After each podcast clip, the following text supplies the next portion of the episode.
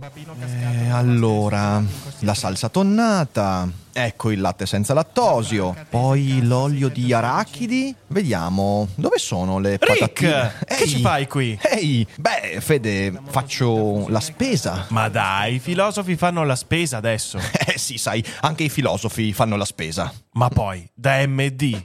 Certo, MD è la catena che trasforma il concetto di discount. MD riesce a unire la convenienza ad una proposta di alta qualità, eccellenze italiane, prodotti di prima scelta, il tutto con un occhio rivolto sempre al consumatore. Insomma, un filosofo prima di tutto vuole fare la spesa dove i buoni valori sono al primo posto. Quindi vengo sempre da MD. Scarica sul tuo dispositivo l'applicazione MD SPA, dove puoi scoprire tutti i vantaggi di MD. Ed ecco a voi tornare l'appuntamento a lungo atteso. Film, libri, serie tv, videogiochi sciorinati come non ci fosse un domani. Sì, è il turno dei preferiti del mese di giugno 2021 e vi racconto cosa ho visto, letto, giocato e mi è piaciuto o cosa sto leggendo e mi sta piacendo, insomma avete capito, si parla di cose belle, come sempre, dopo la sigla.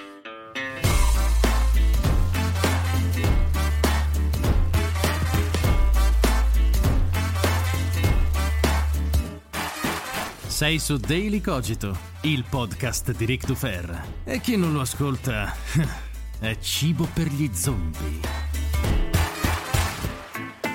E se non vuoi essere cibo per gli zombie, beh, insomma, devi essere consapevole di quello che leggi, di quello che guardi e saperlo analizzare e avere qualche spunto per non soffermarti alla superficie. In fin dei conti la cultura pop è cultura, non c'è la cultura alta e la cultura bassa, e una buona parte delle idee che mi sovvengono eh, da mettere nei libri, nei podcast, nei video e via dicendo arriva anche da cose che l'intellettualismo elevato considera come minori. Che è una cazzata, è una cazzata. In realtà io traggo sempre moltissimi spunti filosofici da persino i videogiochi, ma anche ovviamente da film e libri, e per cui questa rubrica che molti considerano una rubrica riempitiva, per me è centralissima, perché le cose che poi vedete, tipo ieri la monografia su Marco Aurelio o quella su Heidegger, o insomma anche i Daily Cogito dove si tratta di cose più pesanti e grevi, tutta quella roba lì arriva anche dai romanzi, dalle serie tv e quindi bisogna dare a questo tipo di linguaggio il peso specifico che merita.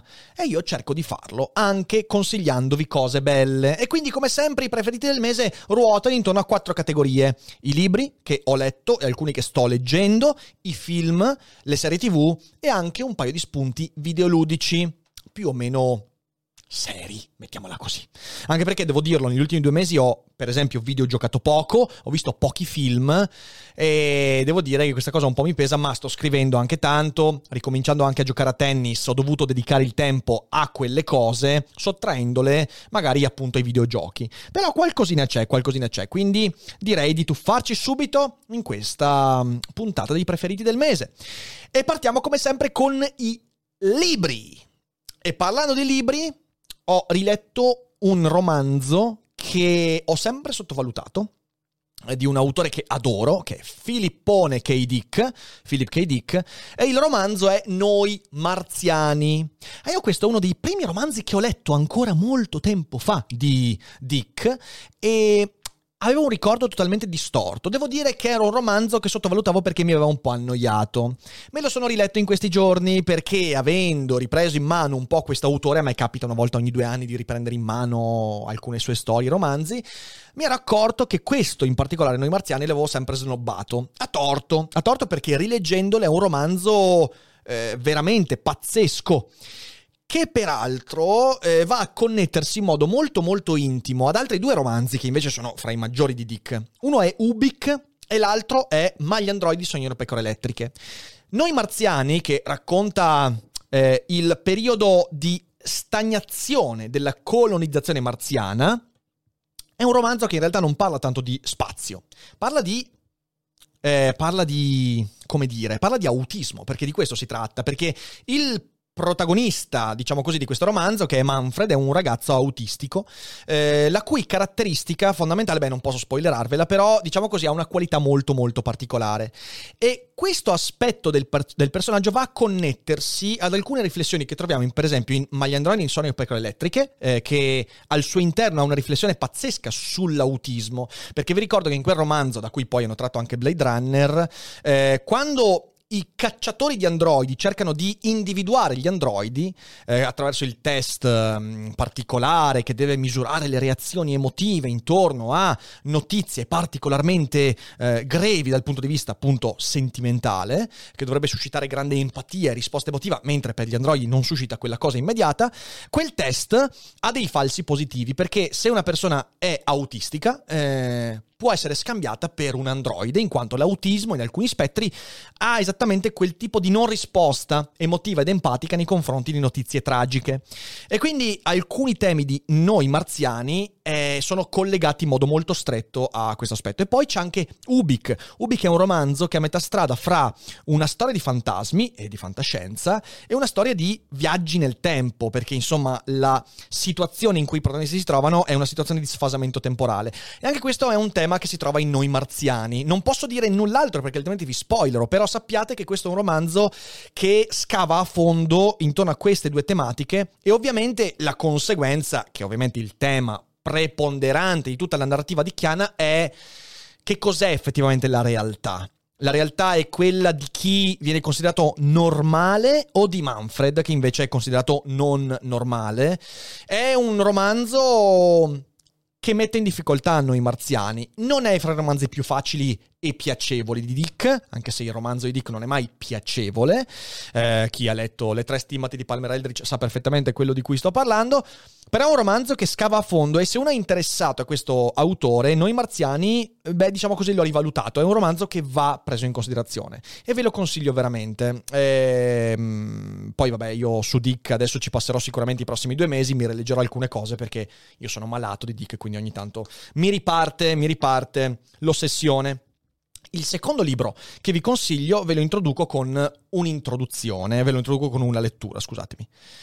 Scrive l'autore la diffusa rivendicazione del rango di vittima corona la cultura terapeutica da tempo cara all'America.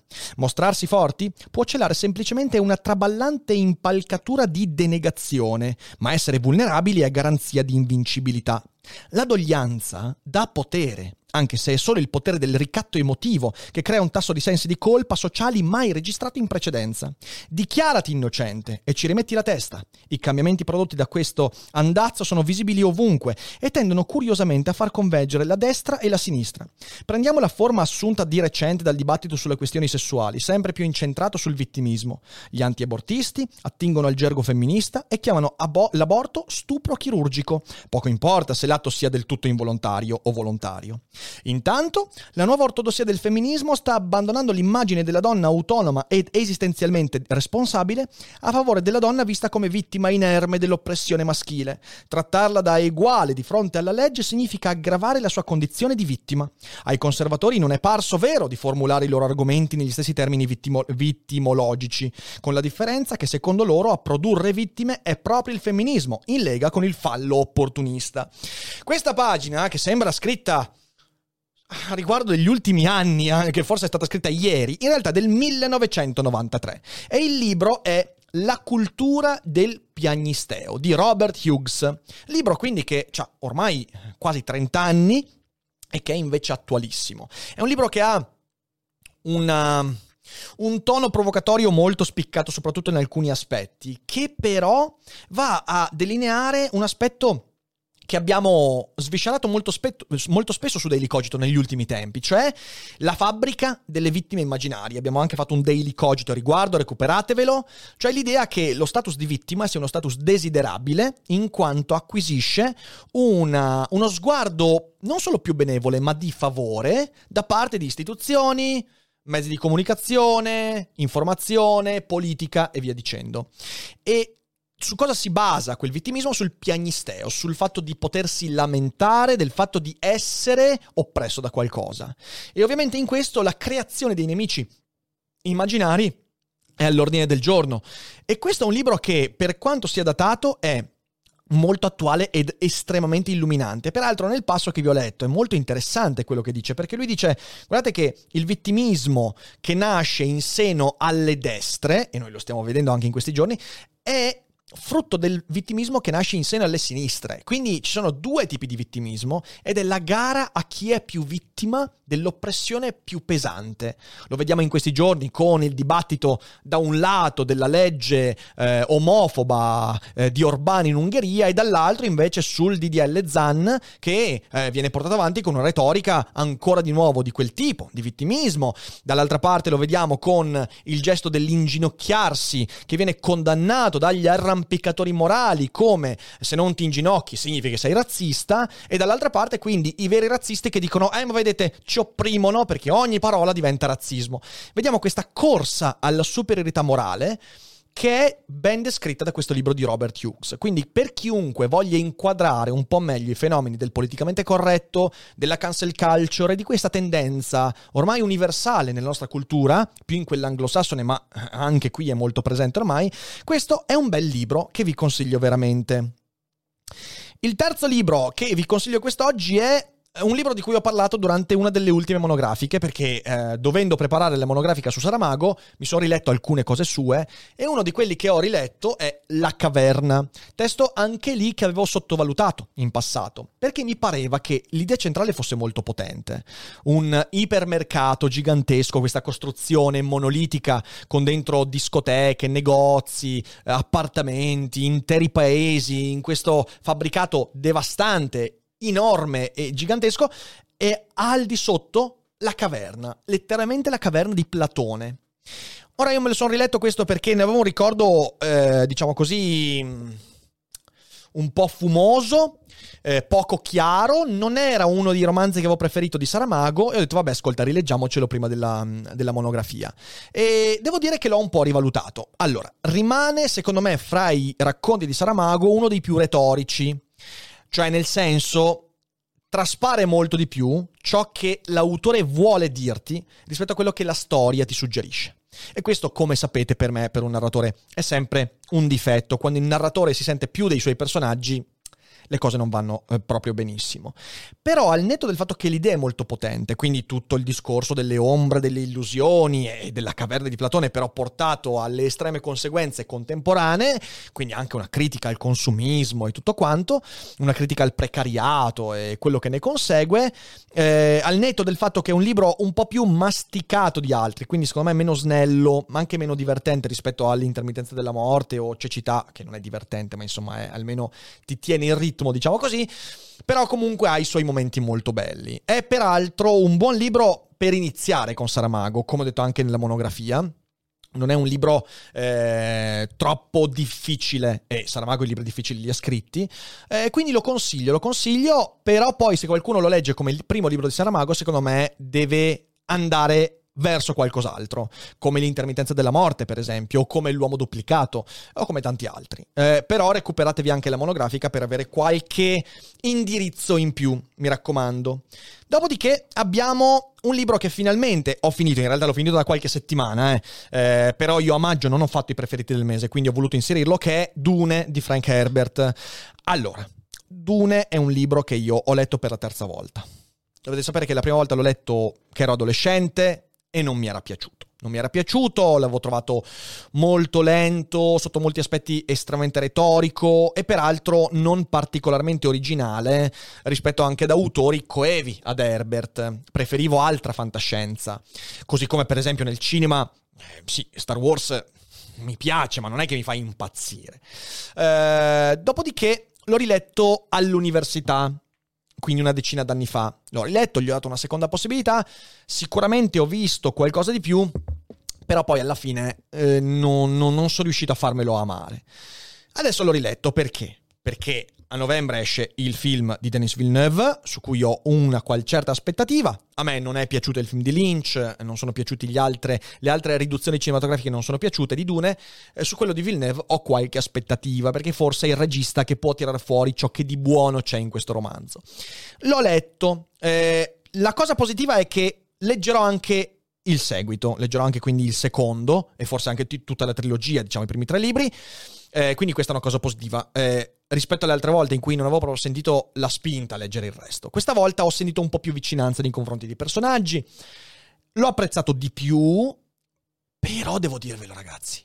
Dune rimane un libro che ha delle ottime idee, non so come vengono raccontati i Fremen per esempio, quindi tutto il discorso dell'acqua su Arrakis, ehm, mi sono piaciuti anche i cattivi, eh, gli Harkonnen, quindi questa, questa famiglia nobile, strana, crudele, mi sono piaciuti alcuni aspetti, non mi è ancora piaciuto come personaggio eh, Paul Atreides. Non riesco a farmelo piacere. Lo trovo un personaggio ancora artificioso, non sono riuscito a empatizzare, non sono riuscito a entrare nella sua psicologia, so, l'ho visto come un personaggio concettuale, cioè un personaggio costruito per fare quel percorso. Che va bene, eh, io so che in realtà era anche l'intento di Herbert però niente, non sono riuscito a sentire la storia come avrei voluto sentirla, è una cosa molto soggettiva, ovviamente non è un difetto oggettivo del libro, è una cosa dovuta al fatto che io nei libri cerco altro.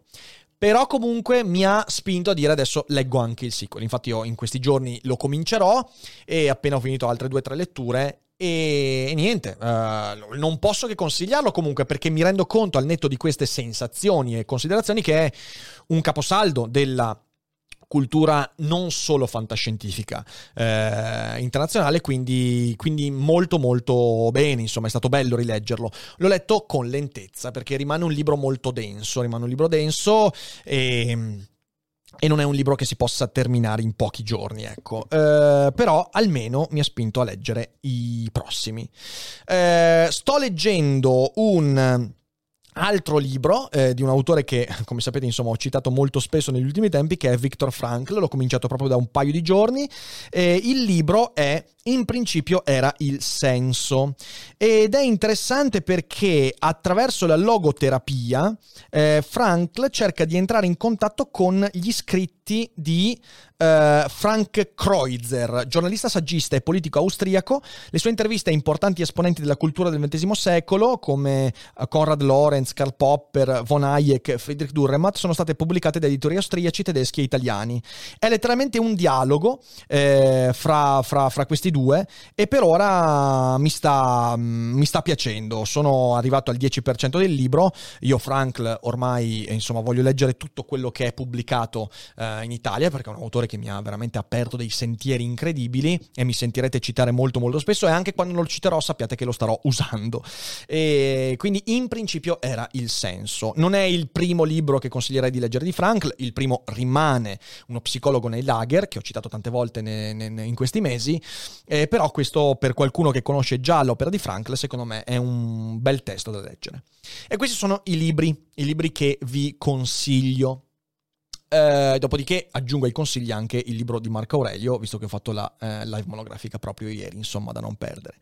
Eh, film, veniamo ai film. Allora, io in questi mesi ho visto pochi film, ho visto pochi film ehm, perché, perché, ho avuto poco tempo. Siamo tornati al cinema però, abbiamo visto un film eh, che mi, sono, mi sarei pentito di aver visto, in qualunque caso, se non fosse la prima volta al cinema dopo nove mesi, anzi dieci mesi. Il film che ho visto al cinema è Il Sacro male. E devo dire che mm, l'ho già dimenticato, l'ho già dimenticato. Un film dimenticabilissimo con un paio di ottime idee raccontate di merda. Peccato, peccato, peccato. L'idea centrale di quel film era che la fede in realtà eh, dal momento che la fede è cieca, eh, rischia di spingerti ad avere fede non nei confronti di un'entità benigna, ma fede in un'entità maligna. E questa era un'idea molto molto bella, però è stata raccontata male. Peccato, peccato, peccato, occasione sprecata. Eh, adesso in questi giorni andremo a vedere The Conjuring, il terzo, che invece è una saga horror che io eh, ho apprezzato molto. I primi due sono secondo me dei bei film, soprattutto il primo. E adesso vedremo il terzo, magari ne parliamo nei prossimi giorni in live. Eh, ne approfitto per ricordarvi che dalla prossima settimana le live cambiano molto, eh, perché Daily Cogito non farà più le live, due live nella giornata. Alle 12 rassegnato stampa e alle 18 o alle 21 Daily Cogito o Cogitata. Ma farà una live unica a partire dalle 14.30 di lunedì 28 giugno. Eh, metteremo insieme in un'unica diretta rassegnato stampa dalle 14.30 alle 15.30, poi una piccola pausa ma sempre in live per riposarci e prendere il fiato e poi Daily Cogito intorno alle 16. Questo varrà per Daily Cogito normale e per le cogitate, ci permetterà anche di trascorrere molto più tempo insieme agli ospiti quando ce ne sarà l'opportunità. Quindi, se vogliamo fare una cogitata di due ore e mezza, potremo farlo, anche se poi ci sarà l'evento dal vivo serale. Non avremo più i tempi stretti e ci permetterà anche di fare tante cose belle. Quindi, da lunedì queste cose cambiano. Segnatevi gli appuntamenti, mi raccomando, e la trasmissione ne gioverà e non di poco. E gli altri film che ho visto questa, questo mese, beh, sono, sono, tre film dello stesso regista, che è una trilogia. In realtà ci siamo rivisti, visto che l'ho citata poche puntate fa, la trilogia del Cavaliere Oscuro di Batman, anzi di Christopher Nolan, eh, che in realtà sapete è Bruce Wayne. Allora, la trilogia del Cavaliere Oscuro, eh, me la sono rivista, erano anni che non la vedevamo, o almeno 5-6 anni che non la vedevamo. E al di là del fatto che ho notato una cosa, io a casa ho i DVD. Ma sapete che ora che siamo abituati al full HD, al super HD, alle super definizioni, il DVD sembra uno streaming fatto male. Cioè, nel senso, è incredibile questa roba qua. Poi dipende anche dal televisore che ha uno, però. Però sembra veramente un, un'immagine brutta. Vabbè, al netto di questo, ehm, io, lo, io l'am, l'amo ancora questa trilogia. E secondo me una buona parte delle critiche fatte a questa trilogia, soprattutto al terzo film, sono critiche che non colgono ciò che il film vuole raccontare. Perché il film, tutta la trilogia parla delle seconde opportunità. Cioè, è veramente questo il fulcro. Nolan voleva raccontare il valore della, sec- della second chance. E questo accade con tutti i personaggi. Eh, e lo trovo molto, molto ancora quadrato, lo trovo molto efficace a raccontare questo. Certo, a distanza di anni mi rendo conto di una cosa che sono film, sapete, il difetto di Christopher Nolan è sempre stato quello di aver voluto mettere troppa roba dentro i film. Troppi concetti, troppi personaggi, troppe idee, troppa carne al fuoco. E mi rendo conto che questo difetto che si vede in si vede in Interstellar per quanto io amo Interstellar, si vede in Inception. Forse sono pochi film che si salvano, eh, Dunkirk e The Prestige. A me Dark, Dunkirk però non piace per altri motivi. The Prestige, dal mio punto di vista, è ancora il più bel film di Nolan. Eh, però dicevo, eh, questo difetto, che secondo me si vede in, tanti, in tante delle sue opere, nella trilogia del Cavaliere Oscuro esplode. Perché ci sono veramente dei momenti in cui ti fermi e dici: Ma perché questa scena non si è presa due minuti in più? Perché questa scelta è stata fatta in questo? Perché questa sequenza è così stretta, così striminzita. Eh, soprattutto il secondo e il terzo film, che sono già film lunghi, però meritavano molto più tempo per essere svolti. Mi viene in mente la sequenza del secondo film in cui Joker viene arrestato. La sequenza dall'arresto, l'interrogatorio, il fatto che lui viene messo in cella, il tizio che esplode dentro al commissariato e via dicendo. Quella sequenza è troppo stretta nei tempi ed è un peccato. Al netto di questo, però, eh, secondo me è una trilogia che tiene ancora molto bene, che è ancora piacevole da vedere, ha dei difetti assoluti, ha dei difetti palesi, però rimane secondo me l'esperimento batmaniano cinematografico ancora più riuscito e, e, devo dire che ci sono anche affezionato insomma quindi, quindi bello l'ho rivisto con piacere mi dispiace che questa trilogia non sia stata pubblicata dopo eh, la, la, diciamo così, l'esplosione dei film Marvel, perché mi rendo conto che la Marvel eh, ha sdoganato i film di supereroi da tre ore e mezza. Eh, prima del ciclo finale de ma- della Marvel era impensabile che un film sui supereroi potesse durare tre ore e mezza. Ecco, secondo me, soprattutto il secondo e terzo film di Batman, eh, Cavaliere Oscuro, se fossero stati girati, eh, se si fossero svolti in tre ore, tre ore e mezza, avrebbero potuto svolgere meglio la propria trama, prendersi più respiro. Ed è un peccato che non sia così. Però, va bene. È un film che secondo me vale la pena di essere visto. In mezzo ai film ci infilo anche una cosa di cui ho accennato nei giorni scorsi, che però vi consiglio. Se avete Netflix, io ho disdetto Netflix, finalmente, non lo usavo praticamente più. L'unica cosa di Netflix che ho visto negli ultimi mesi è questa che vi consiglio, che è uno spettacolo di uno stand-up comedian che è Bo Burnham e si intitola Inside. Ora, Bo Burnham è uno straordinario comico che usa tantissimo la musica, gran parte delle sue gag anche mh, di spettacoli passati sono legati alla musica. E Inside è un esperimento assurdo in cui lui ha fatto un intero spettacolo in casa. Eh, ovviamente, ovviamente il tema dello spettacolo è quasi completamente la pandemia, il lockdown, la quarantena, le insicurezze, i problemi psicologici, relazionali, la solitudine eh, e via dicendo. Ed è uno spettacolo comico e quindi vi dico, fa molto ridere. Fa ridere però con il cervello, perché poi la comicità di Burnham è molto intelligente. Eh, è sorprendente la qualità di quello che è riuscito a costruire, pur avendo, diciamo così, beh, di mezzi ne aveva pazzeschi. Però comunque in uno spazio ristretto come casa. Eh, poteva essere una cosa dal ritmo rotto, non funzionare, e invece funziona, è divertente, è fresco, è, è bello, mi ha fatto spezzare dal ridere. C'è una gag in particolare in cui lui fa una canzone in cui fa la reaction di un video e poi la reaction, la, re- la reaction di un video e la reaction della reaction della reaction, che è una cosa che io ripeto da anni. Nel senso, noi andiamo verso un internet in cui continueremo a vivere di reaction e perderemo il video, il film originale di cui si è fatta la prima reaction. Però il netto delle battute è veramente intelligente. Unica nota negativa, secondo me, verso la fine prende un tono un po' di autocommiserazione. Però credo che sia anche uno spettacolo che può far bene a quelle persone che hanno vissuto male il lockdown, che sono tante, anche se lì fuori è pieno di gente che pensa che il lockdown sia stata una roba bellissima. Eh, gente che ha vissuto male il lockdown in questo spettacolo può trovare anche qualche messaggio di conforto intelligente. Quindi ve lo consiglio Inside di Bo Burnham che mi è stato consigliato peraltro da Davide Allegranti, che, che ringrazio sempre, insomma, perché è stato un bel consiglio. Veniamo alle serie TV.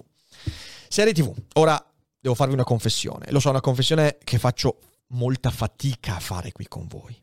Sto rivedendo, siamo arrivati ormai alla sesta stagione, sto rivedendo Game of Thrones.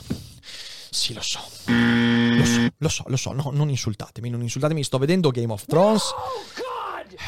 No, God, please, no! No! Però avevo voglia di rivedere soprattutto le prime stagioni. Cioè, devo ammetterlo. Quando ho guardato negli occhi Ari e le ho detto: Sai cosa facciamo stasera? Stasera ricominciamo Game of Thrones. Credo che Ari abbia voluto, non so, divorziare, tipo. Poi non l'ha fatto e ci siamo messi sul divano e abbiamo rivisto, abbiamo ricominciato le, le prime. Adesso siamo arrivati appunto alla fine della quinta, sesta stagione, siamo inizio sesta stagione. Allora, dalla quinta in poi già comincia a crollare tutto e cominciamo veramente a bestemmiare in vari linguaggi. Però, però, sono contento di aver eh, dato una seconda chance, una seconda visione a questa serie perché in particolare nelle prime tre stagioni ci sono dei momenti che io o avevo dimenticato oppure eh, preso dalla novità e via dicendo avevo perso perché poi cosa volete? È anche quella una serie molto densa, che ha tanti dialoghi molto significativi, che però si perdono in mezzo alla narrazione degli estranei, dei draghi, delle guerre, delle battaglie, degli eroi. E invece sono riuscito a puntare l'attenzione su dei dialoghi che mi erano passati eh, sotto traccia nella prima visione anni fa. Infatti, di quando è la prima stagione di Game of Thrones? Penso 2013, 2012, credo. 11 addirittura forse. E, e devo dire che ci sono dei dialoghi pazzeschi. Per esempio, mi viene in mente uno, nella prima stagione c'è un dialogo incredibile, ma veramente bello, fra Cersei Lannister e Robert Baratheon, in cui è, è proprio un dialogo onesto fra, eh, onesto fra la regina e il re, che non si amano, anzi si disprezzano reciprocamente, ma un dialogo potentissimo, veramente. E io non me lo ricordavo quel dialogo. E mi rendo conto che in realtà certe cose a distanza di tempo vanno riviste. Perché sapendo già come va la trama, e quindi non dovendo concentrare l'attenzione su prevedere quello che succederà, ti permette di concentrarti di più su queste cose piccole, che poi non sono piccole, sono significative. I dialoghi, alcuni gesti, alcune relazioni, alcuni avvenimenti minori. Ecco, soprattutto nelle prime tre stagioni, le due soprattutto, le prime due, ci sono questi aspetti che mi ero perso o avevo dimenticato e che sono veramente significativi e belli e ben scritti. Poi dopo la quinta va tutto alla merda. Però mh, le prime stagioni sono contento di averle riviste. Adesso, visto che ci siamo fatti come vogliamo vederlo fino alla fine, allora ci faremo male, vedremo fino alla fine, quindi io mi scaverò di nuovo la fossa all'inferno. Però le prime stagioni sono veramente tanta roba, dal punto di vista proprio dei dialoghi, quindi sono molto molto contento. Dopodiché abbiamo due serie in visione, ehm, e sono le seguenti. Una è di Disney Plus ed è Loki. Eh, siamo arrivati alla seconda puntata e posso soltanto dire che eh, allora mi sembra che non ci sia nulla di straordinariamente originale. Mi sembra che ci siano tanti elementi che già sono stati raccontati in altri ambienti, anche Marvel. Però c'è una grande attenzione della regia, eh, c'è secondo me una sceneggiatura ben ritmata, ben scritta. Eh, diciamo che un po' come WandaVision, che è un'altra bella serie di quest'ultimo periodo della, della, della Marvel Studios, credo che l'esito anche di questo Loki possa essere abbastanza scontato, almeno nei suoi macro temi.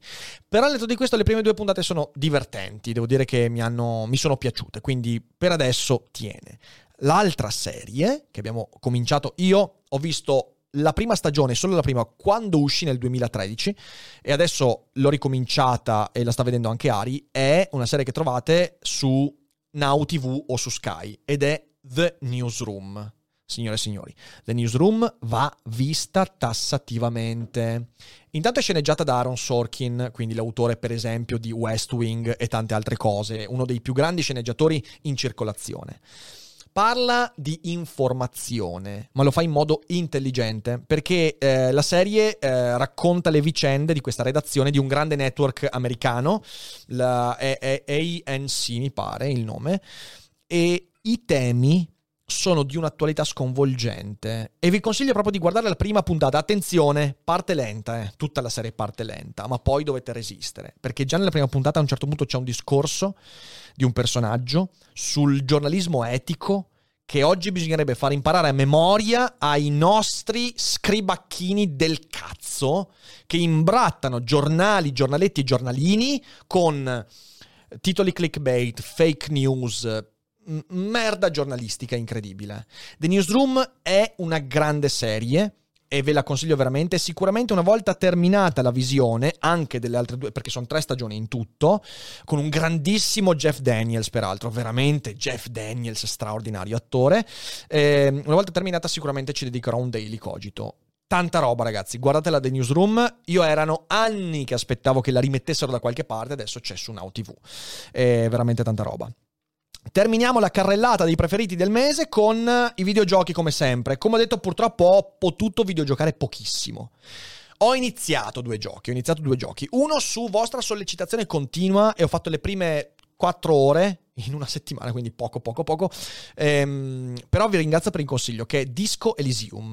Oh ragazzi, Disco Elysium è una figata incredibile. È una storia, è una sorta di thriller eh, con un comparto artistico incredibile, con una caratterizzazione dei personaggi cinematografica e con un'immersività veramente fantastica. Però la cosa più bella è il comparto artistico, cioè è proprio bello da vedere e da sentire e mi sta piacendo tanto. Quindi anche lì credo che ne uscirà qualcosa, perché adesso insomma adesso non so quante ore durerà, ci metterò molto tempo, eh, però magari a luglio riesco a dedicarci qualcosa in più tanta roba a Disco Elysium, quindi grazie a chi me l'ha consigliato, lo giocherò fino in fondo sicuramente, bellissimo. Bel ritmo, belle musiche, bello tutto.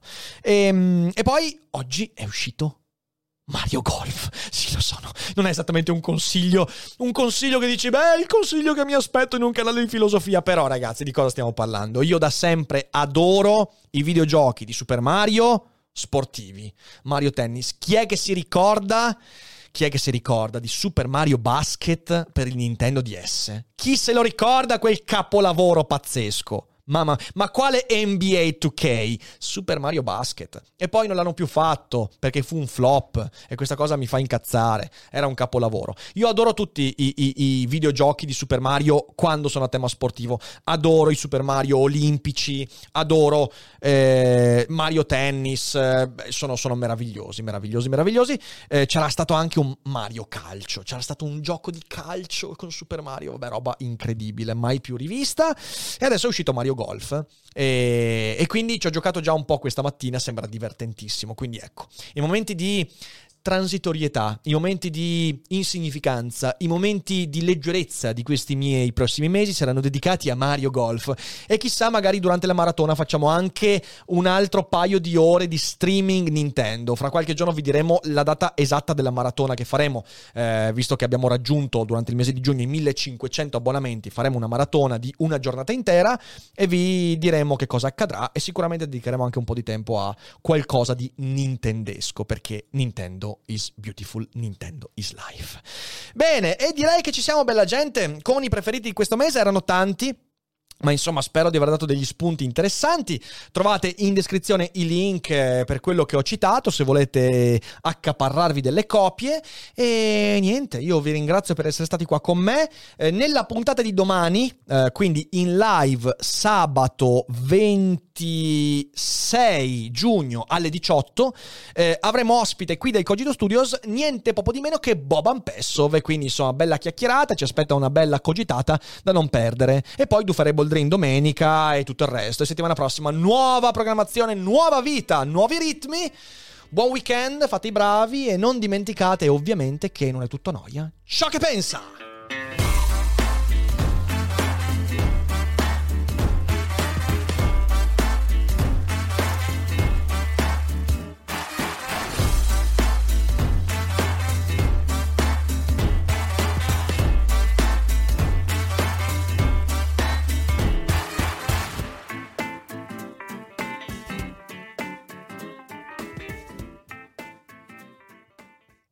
E adesso un bel caffè finito. Perché rischiare di rimanere senza caffè quando puoi abbonarti a Caffè Borbone? Prezzi vantaggiosi, costi di spedizione inclusi, tante possibilità di personalizzazione e l'abbonamento lo sospendi quando vuoi. Decidi tu la frequenza, la qualità, scegli tra le cialde e capsule compatibili e crea il tuo mix di gusti e miscele. Mai più senza caffè con l'abbonamento Caffè Borbone. Tutte le info su caffèborbone.com.